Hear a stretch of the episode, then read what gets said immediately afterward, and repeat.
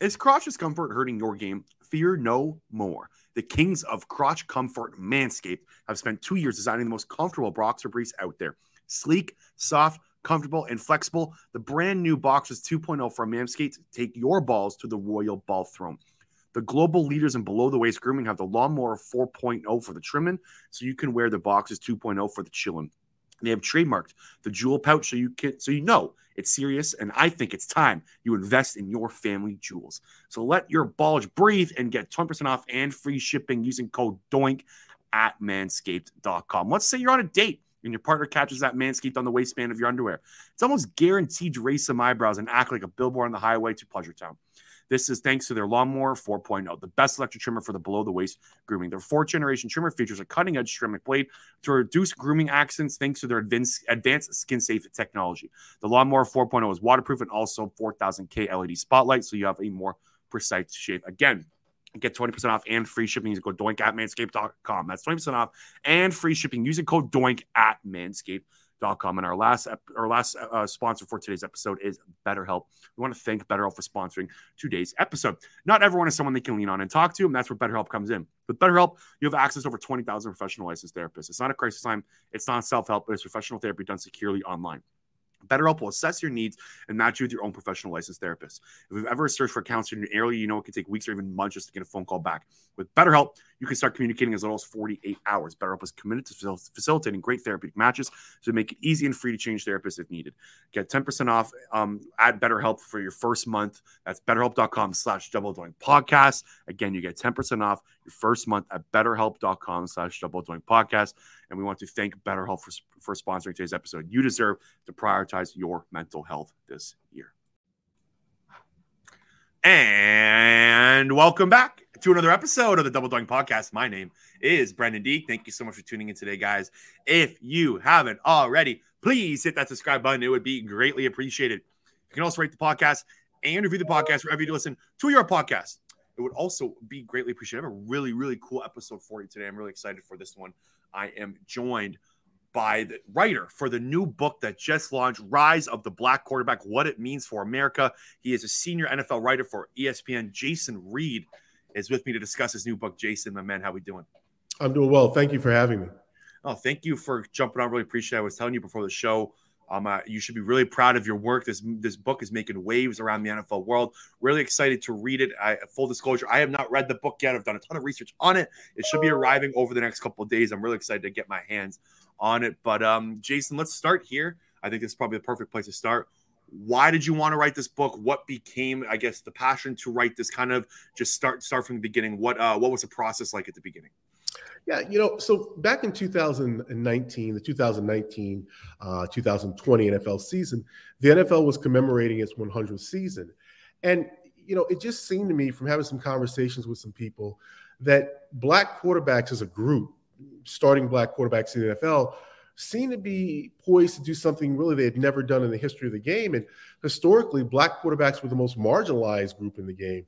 You know, they were considered to be too stupid. Uh, they were considered to be lazy. Uh, that these were not guys who could lead teams. So I went to my editors at ESPN and I pitched basically following the, the star black quarterbacks around, or the, the guys who I thought could become stars that season, and really focusing on what I thought could be the year of the quarterback in the NFL. And the fact that it could occur in the NFL's 100th season, I just thought that there was a lot of historical significance with that. Well, as it turned out, Lamar Jackson, of the Baltimore Ravens, was going into his first season as a week one starter, and he won the AP MVP award and became only the second quarterback other than Tom Brady to win the award unanimously. Patrick Mahomes, who had won the league MVP award the previous season, led Kansas City to its first Super Bowl championship in 50 years and won the game's MVP award. In doing so, he became, at the time, at 24 years old, the youngest player in NFL history to have a league MVP award, a Super Bowl trophy, and a Super Bowl MVP award. Kyler Murray, who was the number one overall pick in the draft going into that, that season, he won the AP Rookie of the Year award. Uh, Dak Prescott Dallas had a fabulous season. Russell Wilson, who was then in Seattle, had another fabulous season. And, and Deshaun Watson also had a fabulous season. He was with the Houston Texans at the time. So it actually turned out to be, in fact, the year of the black quarterback in the NFL. Um, when I was going to the uh, to the airport in Miami after the Super Bowl, I had a literary agent reach out to me and tell me, "Hey, I think there's a book here." And then when I got to the airport and I'm sitting waiting for my flight, another liter- literary agent reached out to me and said, "Hey, I think there's a book here." So I took that as a sign. You know? That's not a sign. I don't know what is. Yeah, I took it as a sign. So, um, but you know, I didn't want to. I, I, had done the year of the black quarterback. I, I, had already done that. I didn't want to do that again. So, um, I, I talked to uh, some my editors at ESPN, and um, and I, and you know, when there became this momentum for me to do this book, I decided what I really wanted to look at was, okay, how did the year of the black quarterback happen? How did this group that was once the most marginalized in the history of this sport, professional sports, most powerful in professional sports, most powerful and successful league, how did this rise occur? So I, I went into it with uh, the attitude that I wanted to act like I didn't know anything about the subject matter. And um, 70 to 77 interviews and about 88,000 words later, we have Rise of the Black Quarterback, what it means for America. Okay, so why don't I think the best way to start um, I, I, want you to tell the story kind of off the top because when I was doing research on this, this really caught my eye. Why don't you tell the story about Marlon Briscoe? I think that's probably the beginning of it, correct?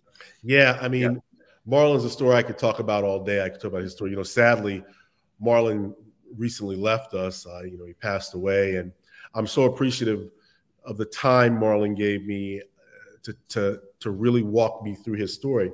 So, you know, Marlon is a star quarterback at the University of uh, Nebraska at Omaha. Um, not you know not not the one at Lincoln. You know not not not the Huskers. This is this is the one in, uh, you know at, in Omaha. And he um you know he's a star quarterback at a time when black players just are not you know they're not considered quarterbacks. And the understanding was is that if you were a good enough athlete to potentially be drafted back back in those days, either in the old AFL before it merged with the NFL or in the NFL, and you you know you were black quarterback, you were going to have to change positions. So the the Broncos decided, okay, we like this Marlon Briscoe guy. We think he could be a really good cornerback.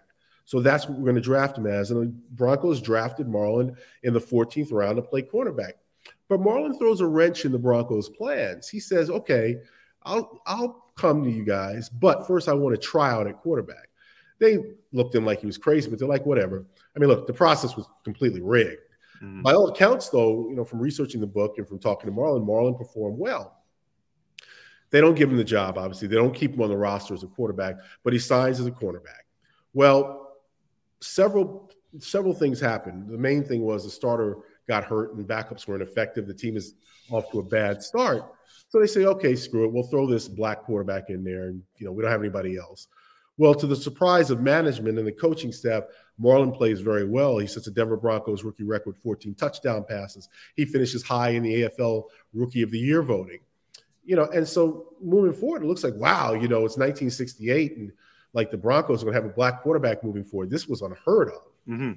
Marlon goes home to Nebraska to work on his degree, and he gets a call. He's like, "Hey, you know, a friend of his calls him and says, "Hey, you know, they're having tryout. They're having quarterback meetings here. And Marlon's like, well, that's impossible. I'm the quarterback. Gets on a plane, gets back to Denver, and finds out, yep, he's out. It was one thing for the Broncos to throw him in there when everybody else was hurt or ineffective and they were having a bad year. It was quite another to move forward with a black quarterback. Mm-hmm. So the Broncos released Marlon. Marlon winds up reinventing himself as a wide receiver, and not just a wide receiver, but he comes becomes one of the best wide receivers in professional football. Uh, he has a great year with the Buffalo Bills. Then he winds up being traded to the Miami Dolphins. He wins a couple of Super Bowls on those Don Shula Super Bowl teams. Um, but he never gets a chance to play quarterback again. And that always left a hole in him. And I remember, you know, during one of the interviews I had with Marlon, matter of fact, our first interview, we were doing it over lunch. And, I, and he's telling me the story. Now, mind you, this is obviously decades and decades later. And I said to him as he was telling me the story, well, you know, how did you get over that? And I'll never forget what he said to me. He said, You're assuming I have. So this is that's just one. That's the one that caught my eye. That, that was kind of in the early stages. But I, I'm assuming my listeners are probably thinking this question here. Why did this happen? Why, why were black people not able to play the position when clearly they were talented enough? Marlon Briscoe was just he was number one. He was he was case study number one where it could happen. And who was responsible for this?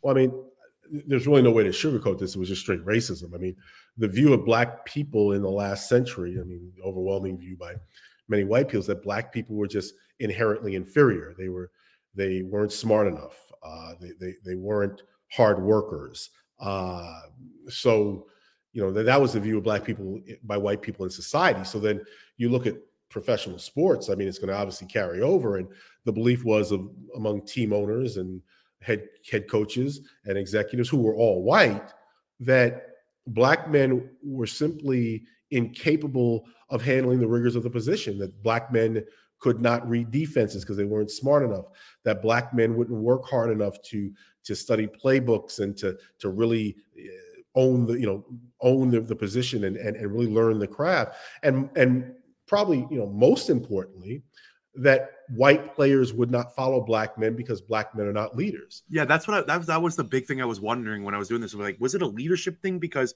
back, it's not as much now. Of course, um, quarterbacks have to be a leader of men, but I feel like it was more of, of a thing maybe back in the 80s, 70s, 90s era where the quarterback had to be a leader of men. Was that kind of the stigma against well, it? Well, yeah, it was, but you know, I, I would I would disagree just in this standpoint. I think black. I, excuse me. I think quarterbacks still need to be leaders of men. 100 percent, hundred percent. I mean, it was more of um, I guess over their head back in the day. Nowadays, you can kind of lead by example. I just, it, I, I feel like it's more, it was more talked about back in the day.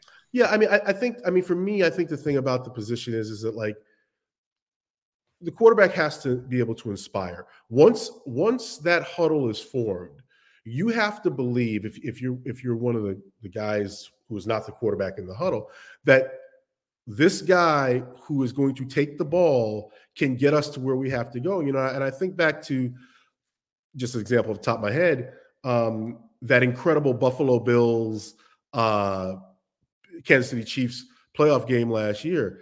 I mean, when that team, when when the Chiefs got into the huddle and they were down with only I forget how many seconds it was to go and had to go basically the length of the field, they all believed that Patrick Mahomes could get them there. Like they had they had to believe that for it to happen. And and so when you talk about you know leadership and you know being leader of men, white team owners, and I, I, shouldn't even say white because there were there were no black team owners. I mean, still no, or there's still no black principal team owners in 2022. But team owners and te- team executives and coaches just felt that black men could not lead. They were not people who would inspire confidence. You know, you have to for for your quarterback to really be able to thrive at the most important thing, winning. I mean, I'm not talking about, you know, a guy who throws, you know, 30 touchdown passes and, you know, and, and can put up a bunch of yards. I mean, all that stuff is great. But really, at the end of the day, what are quarterbacks measured on? Why is Tom Brady considered the greatest quarterback ever? Because he has those seven Super Bowl trophies. Mm-hmm. And, and you better believe that Tom Brady, there have been many occasions where the where his guys looked at looked at him and believed that you know he's going to get it done. And so if if if you're a team owner and you have this belief that white players just as a practice cannot follow black men because they know they know in their hearts that black men can't lead and succeed yeah why would you put a black man at that position mm-hmm. okay so let's talk about the kind of when the doors kind of came down the progress that was made i think there were two names probably that that stick out the most and that you probably focused on in your book, Warren Moon and Doug Williams. Why don't you explain kind of how those two guys kind of got this transition going? Yeah, without a doubt. I, I mean, Doug Williams, you know, you can't tell the story about the black quarterback's rise in the NFL without talking about Doug Williams. I mean, the first black quarterback drafted in the first round of the NFL draft when he was taken by the Tampa Bay Buccaneers in 1978. Uh, the first black quarterback to win a Super Bowl and the game's MVP award. And when Doug Williams had this myth busting performance for uh, now the Washington Commanders uh, back in 1987, he lights up the Denver Broncos, you know, 340 yards, uh, four touchdown passes. Washington crushes Denver. That was a seminal moment because up until that point, again, now the league started in 1920. we're talking 1970, we're talking 1987 now. The belief still was that a black man can, can, can't guide a team through the playoffs and win the Super Bowl. So when Doug Williams had that performance, he planted a seed.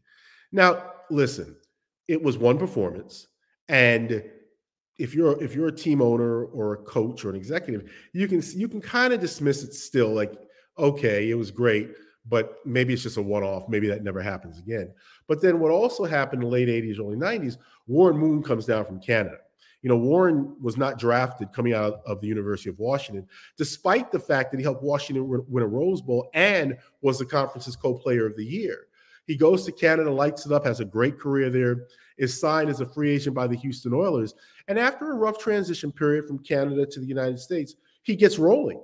He becomes a perennial Pro Bowler. He's the he is today the only black quarterback enshrined in the Pro Football Hall of Fame.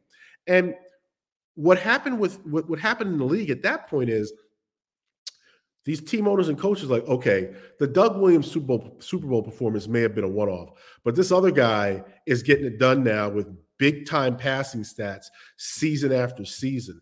And so that really, those two really started the ball going like, okay, well, maybe there is something here. It's funny. It's funny because um, my dad's uh, been a diehard Washington fan for his entire life. So mm-hmm. I've heard stories about Doug Williams. I grew up on stories about Doug Williams. Like he was one of the first guys my dad told me about. And then Warren Moon, of course, me being from Toronto, Ontario, and growing up in Canada, those two guys were stories of my childhood, right? And and, and it's really interesting to kind of see how it all ties together to your book. Okay, so after Doug and um, so after Doug and Warren, and I could be wrong here, but was Randall Cunningham kind of the next guy up? And I'm a I'm a Philadelphia Eagles guy. I I, I grew up watching tape of Randall Cunningham because I my dad always told me stories about him too. It, it, it was he because he played such a different style of quarterback. He was a running running around and he had the big arm. Was was he the guy that maybe the kids or or the the 2002 draft, which we'll talk about later, where it was was was he kind of like the guy that said the kids were watching and saying, I want to be like him? And then did he kind of maybe kick the door open more for black quarterbacks to kind of start flushing into the NFL? Yeah, Randall Cunningham, you know, it's one of my favorite chapters in the book. Uh, you know, he, he's this, he's a quarterback at, at the University of Nevada, Las Vegas, uh, not a football power by any stretch. He is a quarterback there and a punter there. He gets drafted in the second round by Philadelphia. You know, you, you didn't know what to make of him, at least the league didn't. Well, when he finally gets a chance to start, he becomes the ultimate weapon. He outruns defensive backs. He throws the ball 70, 75 yards. He does things as a dual threat quarterback the NFL has just never seen before. Mm-hmm. You know, I opened the chapter on Randall talking to Carl Banks, the great outside linebacker from those Bill Parcells uh, championship teams. And uh, on Monday Night Football once, and you know, you can go look it up on YouTube – the Giants are playing the Eagles, and this is when the NFC East was, you know, the monster in the NFL. Carl Banks hits Randall Cunningham.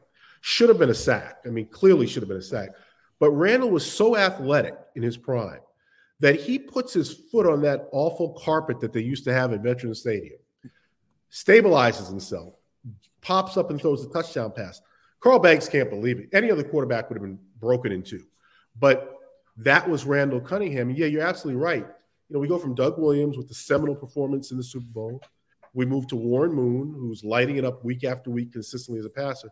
And then Randall Cunningham, the league had just never seen the likes of him. So, mm-hmm. you know, now we're into the to the early 1990s, the mid 1990s, and it's becoming pretty clear that the league has been missing out on something for quite some time. And then the 2002 draft happens. That's Daunte Culpepper, Donovan McNabb. Am I missing one? Is there another one that was like taken uh, as well? 1999. Uh, draft.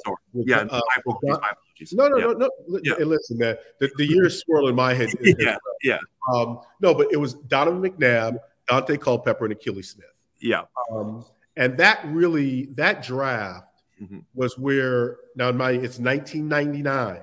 The NFL started in 1920. Okay, but that draft is really the tacit acknowledgement by mm-hmm. team owners and general managers and head coaches is that okay, we have been missing out on something here. Mm-hmm. That that these guys are these guys can help us win games and more importantly help us make money Okay, so now and then so we move on to 2001. Michael Vick, something that never happened in the history of the NFL, becomes the number one overall pick in the draft, and mm-hmm.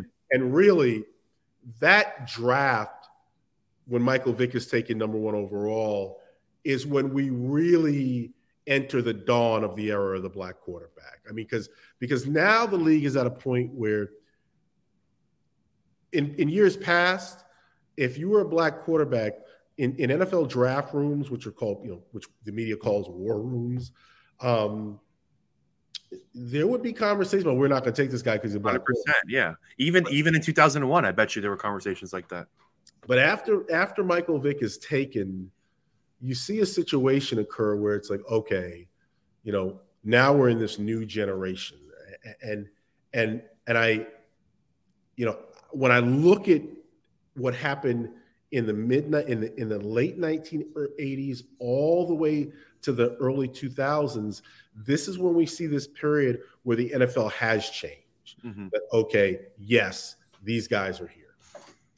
Okay, so I want to I want to zoom out a little bit and kind of ask a big picture question about this because in the end I feel like it comes around to getting these kids at a young age playing the position, right? Like you don't just wake up at 18 years old and want to play quarterback. You need to have talent, and you need to be able to play the position as a young kid. Was the big issue with this that kids that were 6 to 12 years old playing Pop Warner football or black kids not allowed to play the quarterback position at that young age. And then it just that's the reason it never happened because look, again, like I said, quarterbacks probably the hardest job in the world. You need to be able to play this. Most quarterbacks played this as a young, at a very young age. Mm-hmm. So I'm guessing that's the root of the problem, or was the root of the problem? Was a big part of it. Yeah. I mean, you, you know, at the youth football level, black kids were were, you know, encouraged to play other positions or just outright moved. So the pipeline couldn't form because there, there, was no base for the pipeline. Uh, you, you have to have you have to have it starting at some point, and it just wasn't starting. Then you see the same thing continue on in high school and colleges, except I mean at, at historically black colleges and universities. Yeah, but but if you were a quarterback at an HBCU, you weren't going to play quarterback in the NFL for most of the previous century. Um, and that's why I really like to say we are now in the era of the black quarterback. And and what I mean by that is, is it's not just that you know black quarterbacks you know the, the, the power that they have, the contracts, you know, superstars in the NFL. But if you look at the college ranks, if you look at the traditional college powers, the Alabamas, the Ohio States, the USCs, all led by superstar black quarterbacks. You know, I started out as a high school sports reporter when I uh, broke into the uh, to the business, and I go to these elite quarterback camps you know, to write recruiting stories, you'd never see black faces. Mm-hmm. Now at these elite camps, you see black kids all over the place. When you talk about youth football, you know, at, the eighth grade, you know, excuse me, eight, eight, nine year olds, you would never see it there. Now you do. So the pipeline is now goes from youth football to high school to college to the pros to the point where, you know, it would not be shocking in the next five, eight, ten years to see 12 to 16 superstar black quarterbacks leading NFL teams. That's the way it should be. Um, you you might have just answered my question a little bit here, but is is the is it where you want it to be? Is the the rise of the black quarterback where it should be, or do you think there's still progress to be made? Well, listen, I, I, I I've been doing a lot of interviews around the book, and I try to make this clear that there has never been a better time to be an African American man playing quarterback in the NFL. They have the biggest contracts. They are adored by fans. Their teams build around them. They have power that was once considered unfathomable, even 15, 20 years ago, to affect things that the league does. But progress is not perfection. You know, we we we saw that just a couple weeks ago, Patrick Mahomes, a great quarterback of the Kansas City Chiefs, felt compelled to address some anonymous criticism of him and Lamar Jackson. And you know what he said is, look, black quarterbacks We've had to fight to get here. And we, we've proven that we should have been here all along. But even today, some of the criticism about us sounds a little different than it does about some quarterbacks who don't look like us. So, yeah, have we made progress? Yes. Anyone who tries to argue otherwise is out of their mind. But progress is not perfection. Yeah, like you, you think back to when Lamar Jackson was going through his draft process, and I, I can't remember the exact guy who said it, and I don't know if this was rooted through racism, but he did say that Lamar Jackson was not a quarterback he should be playing wide receiver. And boy, was that guy wrong. And he was a scout, right? Like it's still It's still prevalent to this day. So speaking of the, the quarterbacks in today's generation, Kyler Murray, Patrick, I think you have you have a whole pa- a whole chapter on Patrick Mahomes, correct, in the book? Mm-hmm. Yeah. So Patrick Mahomes, Lamar Jackson, the black quarterbacks to start. There, there chapters on all those guys. Yeah. So do you believe that they kind of have the torch now and they have a lot of responsibility in kind of keeping this going? You know, the Pioneers had a lot of responsibility on them. Uh, Mm-hmm. Marlon Briscoe, Doug Williams, uh, Warren Moon, uh, James Harris, uh, who was the first quarterback to start in a Pro Bowl and lead lead a team to a playoff victory. They did have a lot of lot, lot on their shoulders. But the great thing is, because of everything they had on their shoulders, these guys today can be primarily individuals. I mean, yes, they're going to be lumped in together as they were uh, as Patrick Mahomes addressed those anonymous comments. But by and large, they are individuals. They can stand as individuals. And isn't that what we really all should be, you know, and all want? That we're not all grouped in together just because of, you know, our, our race or our, our religious beliefs or, you know, uh, our ethnicity. Like, we all should be judged as, as individuals. Mm-hmm. And these guys really don't have that burden on them for the most part today. Yeah. I'm glad you said that because, like, I, I'm thinking back to when I was a kid falling in love with the game of football. Like I fell in love with Brian Dawkins and Donovan McNabb. Those were the two guys that got me into football. I didn't give a crap what color their skin was, and like that's because that was part of the reason I was raised. Like I was raised in a great household, and and and I, it bugs me that people still believe that there's no racism racism um still prevalent in America. There's still households that treat that that treat their kids like there is. Like they they teach their kids to to not like the black kid on the football team and it's garbage that there's people out there that still think that that's not prevalent in today's society. Um, I, I, think you're very qualified to speak about maybe other um, other racial issues in football, not just the quarterback position. We've seen with head co- with head coaching, and we've seen it with um, in other ways. But why don't you kind of just speak about your opinion on the way the coaching environment is in football? Because I think it's crazy. Like black people are they are fundamentally building the game of football. 70, I don't know the exact side. It's probably about 70 to 80 percent. It's about 59 percent right now. Yeah, 59 percent. Okay, that's um no, but like 70 how many how many it's been as high as 70. It's been yeah, so how many like black people in the NFL, right? They dominate this league. I feel like players should be taught by people who have played this game and have loved this game. And it, it's crazy to me that still majority of the coaches are white. Um, do you still share this belief, and do you still think the NFL has a lot to do in this kind of in this aspect?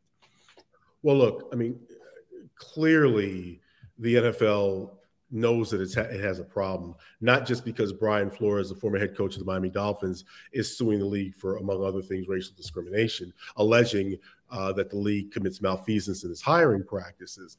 The league has acknowledged that it needs to do better. I mean, when you know when your on-field workforce is, is you know between between 59 and 70 percent African American, it, it, would stand to reason that you want those players to know that they will have opportunities moving forward in the future after their careers are done. And you know, the, the NFL claims to want a truly inclusive workforce. You know, you know, off the field in, in, in positions in management, and coaching. Well, if you want that, you got to you, you got to make that happen. And you know, it used to be that quarterback was the great frontier for black people in the NFL. That that was the position that said, well, you know, if black people could prove they could play quarterback, a lot would change. But there just aren't enough good black quarterbacks out there who can do it. Well, we know that was a lie. Okay. And we also know that it's it's a lie that there aren't qualified black coaches who can lead teams, or there aren't more qualified black uh, executives who could become general managers and lead teams. But uh, this is at the this is at the team level. And, and it, the problem is with the owners. The owners have to want to make this happen because they think it's good business. And as long as they don't necessarily think they have to do it, they won't. Okay, a couple more for you. I'll, again, you're, you're probably very qualified to speak about this. I want to talk about the Colin Kaepernick situation. Um, he basically gave his career to to fight for social injustice, police brutality, and whatnot what do you what's what i guess what's your overall opinion on this and what happened? And because there's many people have many opinions on it. I see it as the nfl pushed him away and they did give him a job. To say that he wasn't one of the best there's you can every team keeps two quarterbacks on their roster right? So there's 64 automatic quarterback jobs in the league at all times. Some teams keep three but we'll, we'll keep it at 64. To say that Colin Kaepernick wasn't one of the best 64 quarterbacks in the NFL is, is garbage. So what what's your um what, what's your opinion on kind of what happened to him?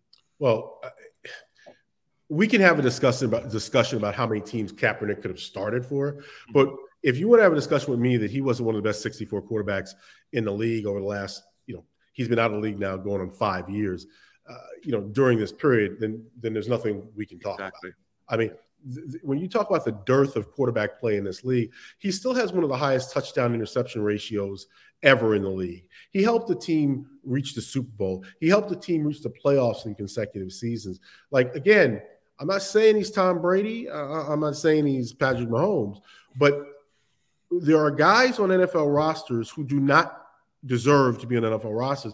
This guy proved he he was more than good enough to be an NFL roster, and his career was taken from him simply because the owners were angry that he that he in a peaceful protest in which he didn't violate any NFL rules at the time. His peaceful protest, you know, brought a light, put a light on systemic oppression and p- police brutality, and angered white fans. And I say angered white fans because we know this issue really comes down to based on polling, we know it really breaks down along racial lines that generally speaking, according to polling, black people supported what he was doing, and generally speaking, according to polling, white people didn't. So, you know, you look at Kaepernick and, and, and what he was willing to do. I don't know how many among us would risk our careers to stand on principle, but he did. And the only reason he's not in the NFL is because owners were angry. Yeah, I 100% agree. I was actually I was at the Buffalo Bills, the Bills versus Broncos. I, th- think it might have been the week after Kaepernick did the protest. And I've never seen a more hostile crowd in my entire life. I was at that. I was at that game as well. You were there when LeSean McCoy took the knee. You were at that game. I was, I was there as well, and I was walking in the parking lot. And I've never, I've never experienced a more weird sporting event in my entire life. Yeah, people were not happy. Fans were mad at each other. LeSean McCoy was taking the knee in the end zone. It was, it was a very uncomfortable feeling and, and a very weird environment. And it was one of those, it's one I'll never forget. I, I, think it was the week after. That's that's very interesting that you were at that game too. Because I, I, still have that. That's what I I don't remember a single play from that game. Neither I remember that feeling of, of, of, the way the hostility was at that stadium. Um, okay, last question for you, Jason. Thanks so much for doing this. Really appreciate it. But Absolutely. I got one more question for you. So your books, Rise of the Black Quarterback, what it means for America. Without spoiling the entire book, Jason, what does it mean for America? Oh, you can't. You, you, no spoiler at all. Yeah. Um, you know, quarterback. Let's take it away from the football field for a second. Quarterback is a uniquely American leadership position. If you if you were in a company and you're running a big project for your company, you know, you're leading a group of people on a on a project that the that the, the company really needs to go well, you're the considered the quarterback of that project. If you go in for a medical procedure and it's a you know a serious procedure and there's a team of doctors working on you well your lead doctor is your quarterback. When we think of quarterback in america we think of the, the best we think of the brightest we think of the person who inspires everyone who they're around. We think of the person we look to to get the job done. And you know, in America, because the, the, the, NFL dominates American popular culture, it's it, it is it, it dwarfs baseball, it dwarfs the NBA, it dwarfs hockey. When we think about America in sports, the first thing we think about is the NFL. So if black men, for most of NFL history, were considered simply incapable of playing the most important position, being the best leader, being the one that everyone rallied around, well, what does that say about American society overall? So, what the rise of the black quarterback, what it means for America, what what it what it means to me, and what I hope people take away from it, is that it shows that if the playing field becomes somewhat level, not completely level, but just somewhat level, and people are given opportunities to compete as individuals and to put their work ethic and their intelligence and their abilities on the line, that any of any of us can rise up and contribute to the fabric of the greatest country the world has ever known. Jason Reid of ESPN, the new the author of the new book, Rise of the Black Quarterback, What It Means for America. Jason, thanks so much for doing this again. Why don't you plug in your social media and where people can buy this book? Oh, thank you so much, and thank you for having me. Um, people can get me at JReid ESPN. They can read my work on ESPN.com and Andscape.com. Uh, they can buy the book wherever it's sold, uh, BarnesandNoble.com, uh, Target.com, Amazon.com, and also uh, I believe in support my local bookstores. So support your local bookstores as well. Jason, thanks again, man. Let's talk soon. Hey, thank you for having me.